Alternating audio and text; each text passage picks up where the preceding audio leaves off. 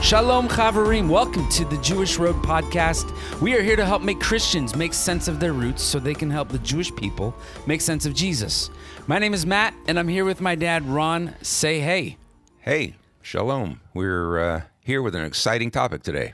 Yeah, now the basic thing, what we're trying to do here with the Jewish Road podcast, we are a 501c3 nonprofit ministry based in the middle of a basement in central Kentucky.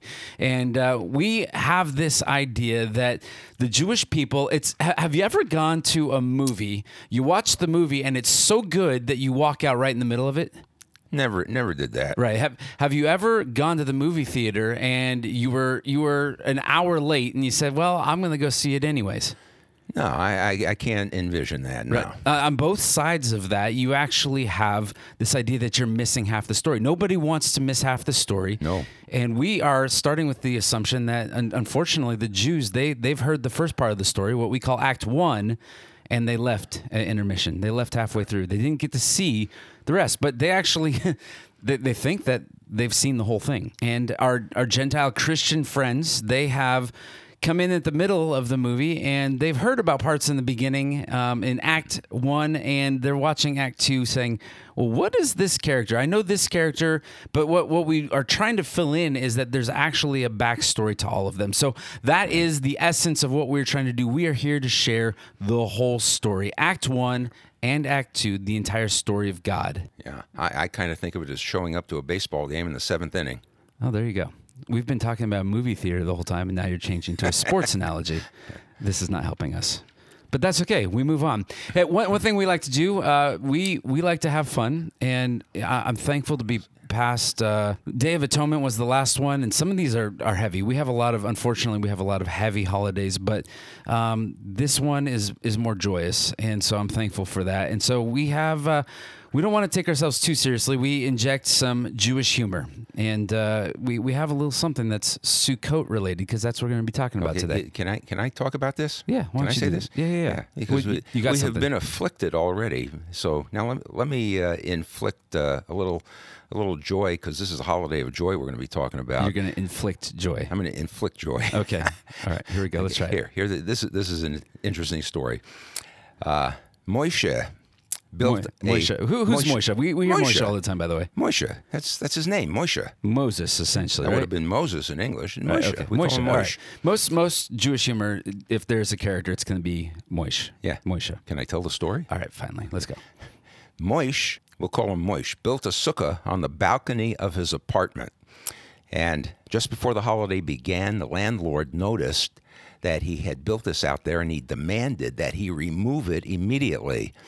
He said it was a violation of the terms of the lease, and you know what? Moish refused. He didn't want to take down his sukkah, and he told the landlord that since this was a religious observance, he had no right to tell him to take it down. And the landlord disagreed, and he immediately took the case to court. Oh boy, litigation. You don't want to do that. Yeah. Yeah. Well, in court, the landlord argued that the sukkah was unsightly, against the terms of the lease. It was a fire hazard, and Moish argued he had religious rights. And so the judge who was hearing the case happened to be Jewish. Oh well, that's good. Yeah. And he listened very patiently and then he gave his verdict. And he said, I agree with the landlord in this case, and therefore I rule that you have eight days to take down your hut. Now, if if if you're not laughing right now, um, number one, it's because you don't know what a sukkah is, and uh, eight days. Why why is this funny? Well, Why- because this is the last feast day in the appointed times for Israel, and it lasts for eight days. Yeah, so by the time he has to take it down, Sukkah will be over. So it's always good when you have to explain a joke because then it, it makes it funnier, right? So maybe go. We'll listen to the whole podcast and then come back and listen to that joke again in the very beginning, uh, and and then you'll laugh. Yeah, we- we'll have to pick you up off the floor. There you go. It'll be great. well, here we go. Uh, we are on uh, Sukkot. This is the last of all of the the feasts, and uh, the last in this fall feast section of the High Holy Days. And as all holidays, uh, we have multiple names for it, not only in Hebrew and in English. Uh, we have multiple ways of spelling all of them just because we like to confuse people. And you get two Jews and you have three opinions. Um, and sometimes I see you actually, you're one Jew with two opinions. I see you talking to yourself quite a bit. Oh, then, well, sometimes you have to have an intelligent conversation with somebody. Yeah, so you do that with yourself. So, you know, they say if you're going to start a podcast or a church or anything like that, start with the most inspiring book in all of the Bible. So we've started out the podcast with Leviticus. Leviticus. Right in the middle in chapter 23. So any mm-hmm. Jewish holiday, go to Leviticus 23, and that is the starting point. And so this is Sukkot in Hebrew, also known in English as the Feast of Booths, also known in English as the Feast of Tabernacles.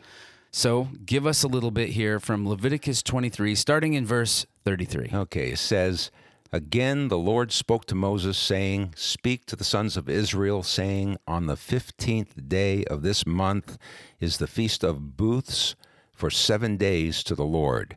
On the first day is a holy convocation. You shall not do any laborious work. For seven days you shall present an offering by fire to the Lord.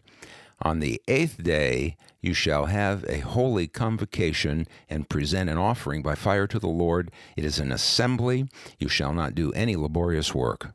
Verse 37 These are the appointed times of the Lord, which you shall proclaim as holy convocations to present offerings by fire to the Lord burnt offerings and grain offerings, sacrifices and drink offerings, each day's matter on its own day besides those of the Sabbaths of the Lord, and besides your gifts, and besides all your vowed and voluntary offerings which you give to the Lord. Okay, and in verse 39 says, On exactly the 15th day of the seventh month, when you have gathered in the crops of the land, you shall celebrate the feast of the Lord for seven days, with a rest on the first day and a rest on the eighth day. Now, on the first day, you shall take for yourselves the foliage of beautiful trees, palm branches, and branches of trees with thick branches, and willows of the brook, and you shall rejoice before the Lord your God for seven days. So you shall celebrate it as a feast to the Lord for seven days in the year. It shall be a permanent statute throughout your generations. You shall celebrate it in the seventh month. You shall live in booths for seven days all the native born in Israel shall live in booths, so that your generations may know that I had the sons of Israel live in booths when I brought them out of the land of Egypt. I am the Lord your God. So Moses declared to the sons of Israel the appointed times of the Lord. So there you have it. That is the Feast of Booths, according to Leviticus 23. And so there's a lot in there to unpack. And with all of the holidays, we're, we're playing in multiple time zones, not only just Act 1 and Act 2, there's context even to this passage and and then there's stuff to come. So what we're going to try to accomplish just in this one episode is just act 1. What's happening here in the Old Testament and and and how does this play out for us today? So one of these things we we followed this progression. Um, we are we've been knee deep in the seventh month of the Hebrew calendar called Tishri. Now going back 15 days from now, we started with the Feast of Trumpets. It was on the first day of the seventh month. And that began the 10 days of awe. And then 10 days on the 10th day of the seventh month was the Day of Atonement. Actually started on the 9th, the evening of the 9th, going into the 10th. And so we just finished Yom Kippur. Well, on the 15th of the seventh month. So all of these really are within the first three weeks. And so they're generally on our on our American calendar. Yeah, they just happen boom, boom, boom, just like the first feasts took place in the spring and we'll get to that on the other side of the year here but now now we have the feast of booths and this is an, an eight day celebration and what what are some of the things that that god is commanding here in leviticus 23 that the people do well he's commanding them to live in booths. And I, I think that's an interesting thing. Uh, having gathered everything in, now he instructs them to go live in booths for seven days. There's an interesting comment by Rabbi Samuel Ben Meir, uh, also known as the Rashbam. Uh, he uh, made a comment on this in the year 1100. Long time ago. Long time ago. But it shows you uh, what the traditional thinking in the Jewish mind is of this. And I like what he had to say because he wrote, Do not say in your heart, and then he quotes Deuteronomy 8, My own power and might of my own hand have won this wealth for me. You should remember the Lord your God, as it is he who gives you strength to make progress. So he says that the people are to leave their houses which are full of everything good at this season because it's a season of ingathering, and they are to dwell in booths. Why? As a reminder of those who had no possessions in the days of the wilderness. They had no houses in which to live. So, uh, for this ingathering, uh, time, the people should not be proud when they look back at their well furnished houses that they live in. They should remember. And God is very big on constantly telling his people, remember. Now, growing up and celebrating this, this was a fun holiday because, you know, kids love to make forts inside the house, but we're essentially, this is where adults are making forts outside of the house. And whether or not you have a house, just like the rabbi said there, uh, this is a reminder. Uh, and it says this in verse 43 so that your generations may know that I had the sons of Israel live in booths when I brought them out from the land of Egypt. And and that scene, if we go back to that scene, we have Exodus 12, and, and the context for that is we have the 10 plagues, and finally Pharaoh says, Get out of here. And they cross over, and the, the bread of affliction is baking on their backs. They cross through the sea. And what, what happens after that? is it says in Exodus 12, verse 37, it says, Now the sons of Israel journeyed from Ramses to Sukkot or Sukkoth about 600,000 men on foot, aside from children. So estimates are 2 million plus people. It was a mixed multitude, also went up with them, and flocks and herds and a very large number of livestock. They baked the dough, which they had brought out of Egypt, into cakes of unleavened bread. It had no yeast, and they were driven out. They could not delay. This is the bread that they ate in haste. And it says now that the time of the sons, they, they had lived in Egypt for 430 years, and at the end of 430 years, on this very day, all the multitudes of the Lord departed from the land of Egypt they cross over, and their very first night of freedom is now spent, and they are in booths in a in, place called Sukkot. In a place called Sukkot, which means booths. Now, this place was already named that. Go back to you have Isaac in there, and and talks about that he would make these dwelling places, these little tents uh, for for his animals, and the animals would be there. Well, now you fast forward, and now the Israelites have come out of Egypt, and now they're dwelling in these booths. What's what's going on here? What are we? What are the implications that we're supposed to take here from this? Well, I think that the implication is that uh, the people are to look back from where they came and they're to rely on God looking forward. Yeah, it, and I think if you look at this from not only their perspective, but you look at this from God's perspective, God looks back on this moment.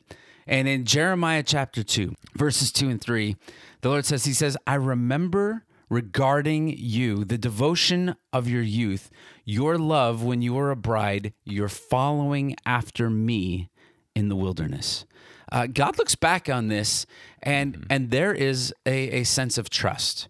Uh, and and I think that this is something that God revered. This this time in the wilderness was a time where where the relationship between God and His people was forged. Yeah, yeah, and I find it interesting that uh, God looks back at specific times, and He tells His people also to look back uh, at specific times. I mean, it's a constant uh, word from God to his people to remember and to remember and to remember. I think that the exodus out of Egypt is something that the people were to remember and is repeated probably more than anything else in the scriptures, including in the New Testament. And so we remember this even today. And so we do. We make sukkahs. Uh, some people say uh, sukkah. Some people say sukkah. Either way, it's fine. But we make those today. And and how we've done it is you, you have you have three walls and you have a roof, and the roof is like a thatched roof, right? So you take you take the the leaves, these palm branches is generally what we would do, and we would cover it, but you got to leave a little bit of space, right? Mm-hmm. So you look up. You, you got to be able to see the sky. There you go. You want to see the stars at night, right? And what what must that have been like for the Israelites to be in the wilderness? wilderness. Now we've been in the wilderness. We've been out in Jordan and some of these places that that the Israelites encamped. But to be out there, you see a ton of stars. God is there, and what we do, uh, even today, traditionally, is we will hang fruit from the top. Uh, we we will eat meals in there. Uh, we will sleep there until the sprinklers come on, or we get too cold, and then we go back into the house. but what we're what we're commemorating even today, as we're doing this, as we're making sukkahs, is we're remembering that God had His people in the wilderness, and God dwelt in the midst of His people. Well, it, it was uh, it, it was interesting also that the you had to build the walls of the sukkah, and the top of it had to be only with uh, branches of uh, of branches that came from trees and that kind of thing. But you had to be able to see through the top, be able to see the sky. Um, I go to New York every year to uh, engage with our Jewish people, and one of the interesting things is is that in uh, Williamsburg section of Brooklyn, on one of the buildings, I noticed that there are a bunch of uh, look like fire escapes, but they don't go straight up and down in line with each other. They're they're kind of uh, staggered as you go up each story, and I realized it's not a fire escape.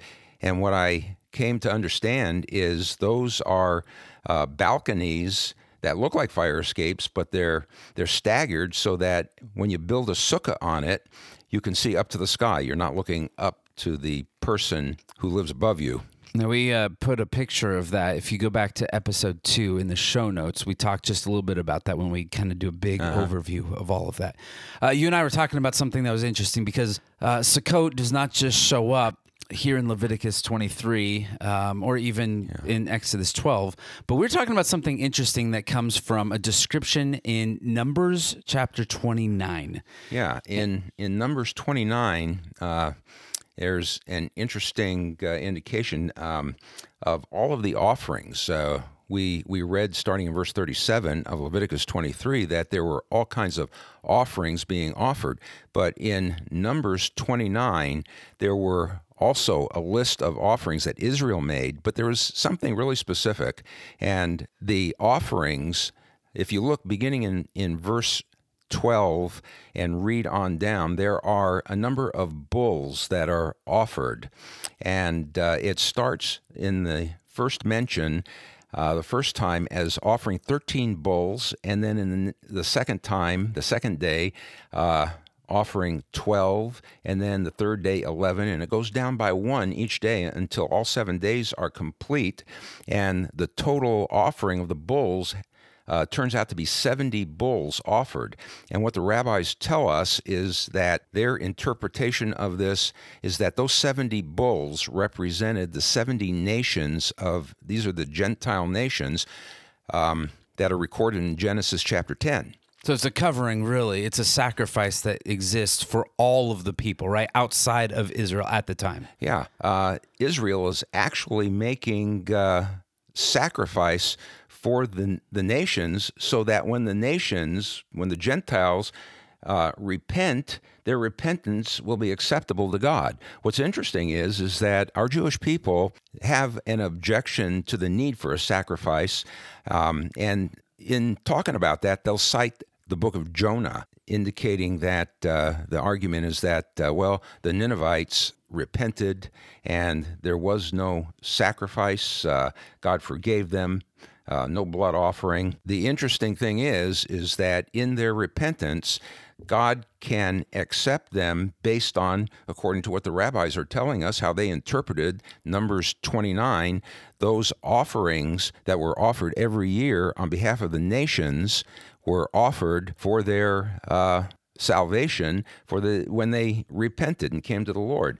Another interesting thing. Well, can I just interject for a second? Is that Israel was called to be a royal priesthood, right? They are they are acting out their priestly duty here on behalf of the nations. Israel makes a sacrifice, and it's not just a sacrifice for themselves or for the people or for the people of Israel, but really for all of the nations. They do make sacrifices. They are commanded to make sacrifices that are for Israel. Uh, but in this case, there are 70 bulls that are sacrificed, and the rabbis tell us that that sacrifice was for the 70 nations that were known at that time. What, what's interesting is that uh, in that context, in light of the destruction of the temple by the Romans in 70 CE or 70 AD, the Talmud records the words of Rabbi Yochanan who said, Woe to the nations who destroyed without knowing what they were doing. That is, they destroyed the temple. For when the temple was standing, the altar made atonement for them. But now who will make atonement for them? This sense of these bulls being offered for the nations carried all the way through to the destruction of the second temple in 70 AD. Okay, so that was a lot. Uh, that That's was a lot. Yeah, you, you but just, it's important stuff. It is important, and if if we could actually like so. Essentially, like I think that the the assumption is that we don't see the Gentiles come to faith uh, or be invited in until the second act, and it's just not true. Uh, yeah. God God has made provision in the first act, uh, right here from this uh, feast of booths tabernacle. Part of these these uh, sacrifices that were made. And you, you have that tie in with Jonah. Jonah was, what was it, 120,000 Ninevites who yeah. were all Gentiles were saved. Yeah. It was not only the largest Gentile salvation event that was recorded in the Old Testament, but in all of Scripture. Yeah. Um, so God, God's heart is uh, for His people to come to himself. And I think his intent was always that uh, Israel would be a blessing to the nations. That was part of the Abrahamic covenant. And that is a good thing to think about.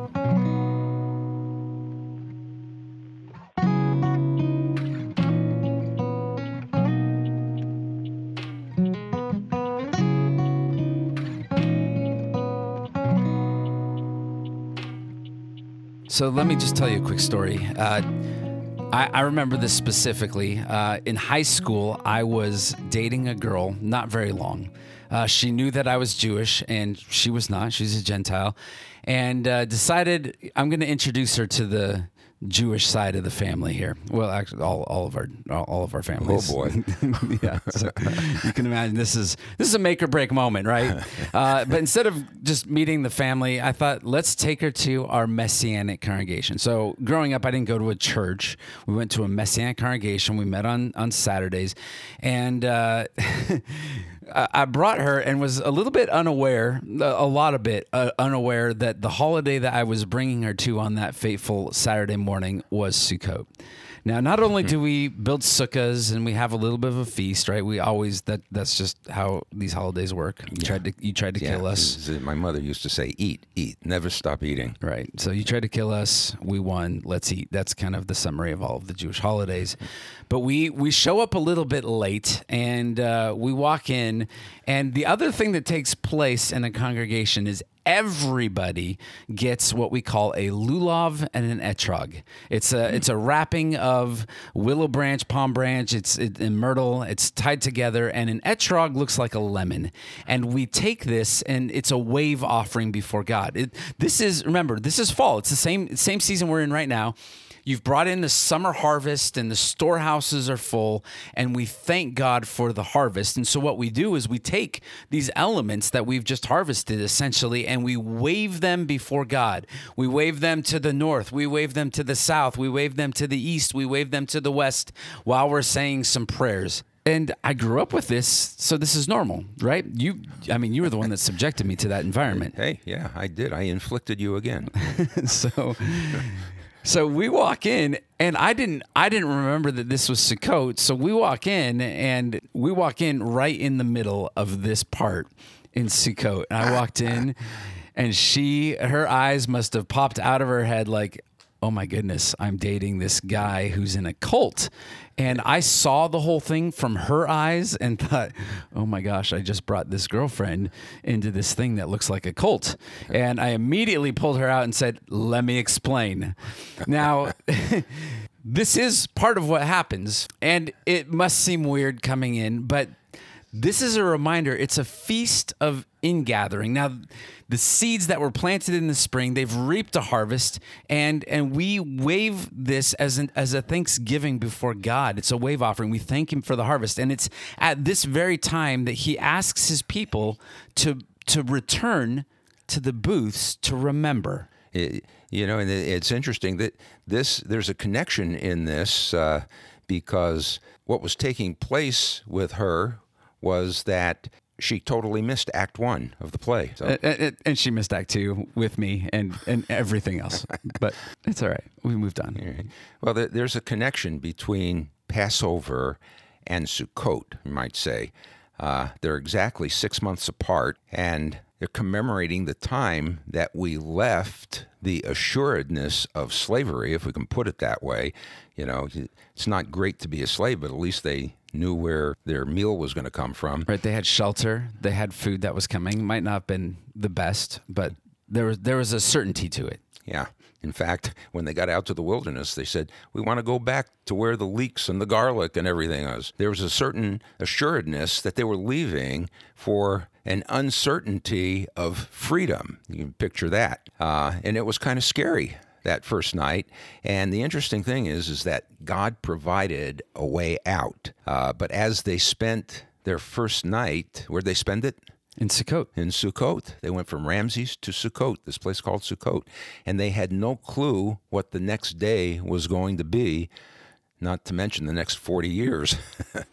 uh, and, you know, the, I think the lesson is that sometimes stepping out in faith is a scary thing, but we need to trust all of that to God. I don't even know that they actually stepped out in faith. I think they were dragged out. And sometimes that's what God does to us. He drags us out and says, Are you going to believe already? Yeah. So how do you take two million people with no infrastructure, nothing set up, and and you really have to trust God? If we are going to tie a through line through the entire holiday, uh, this feast, this appointed time of of booths, uh, I, I think you and I have talked about this. That there is this through line of tracking the presence of God. And the presence of God shows up right in the very beginning in the Garden of Eden, uh, that God is walking with Adam and Eve, and and everything is in, in shalom, at shalom, right? They're they're at peace. I think God was happy. I think Adam and Eve were happy, uh, and then we have the fall, and, and then we have these these these visits. God's presence shows up in different places. What where are some of those as we track it through Act One? Yeah, well, he, he shows up in a cloud by day and a fire by night uh, with uh, the Israelites as they have left uh, Egypt and throughout the wilderness, the entire wilderness account in, that cloud the wilderness all the way fire. through, Yeah. all the way through their journeying. Um, he he shows up in the tabernacle as well as uh, the temple, uh, Solomon's temple. Very interesting that the presence, the glory of God, which you know we will talk about here As as the great Dr. Arnold Fruchtenbaum would say, the Shekinah or the Shekinah, this kind of the glory. glory, the presence Yeah. And fills at- these places. Yeah, and at a point in time in Israel's history, and you can read about it in the book of Ezekiel, uh, the the glory of God left the temple, and there are some interesting things about that dynamic that take place as well that we we want to share with you. Yeah, so as as we track the presence of God, Ezekiel tracks the slow exit of the presence of God, comes to the threshold of the temple door, and then goes out over the Mount of Olives and then finally departs. And the question is, is when would God come again to be with his people? Oh, when would the presence of God once again come? Yeah, that I can't wait to talk about that. And you know, when God left, when the glory of God left the temple, He didn't just leave and took a day or two. It took two and a half years before the glory had totally departed. Feels like there's a reluctance. There was a, there was a route that he took, and that route is very interesting as well. We'll talk about. when are we going to talk about that? We'll talk about it next time. All right, so they got to come back. well, let's cut it off here then. That's it for today. Uh, this has been the Jewish Road podcast. You can find out more at our website at thejewishroad.com. You can also follow us on social media and Instagram at the Jewish Road. You can also visit us at our website, and there you can read blogs. You can see what we're up to. We have some upcoming speaking events. You can always donate and support the work that we're doing here. And on our website, you can download a free PDF, that we've written. It's called The Jewish Road Five Keys to Bringing Jesus to the Jewish People. And if they wanted to send us an email, are they allowed to do that? Yeah, if they have some questions, uh, that would be uh, kind of fun to uh, maybe respond to some of those questions uh, during our podcast. Yeah, I, I say send send him some questions there at shalom at thejewishroad.com, specifically about Leviticus, or no, no, Numbers 29, because we went back and forth about that quite a while, and I, I think I probably am going to email you some questions there. Well, that's it. Thanks for listening. This has been the Jewish Road Podcast, and there's certainly more to come. Until then, Sha'alu Shalom Yerushalayim. Pray for the peace of Jerusalem.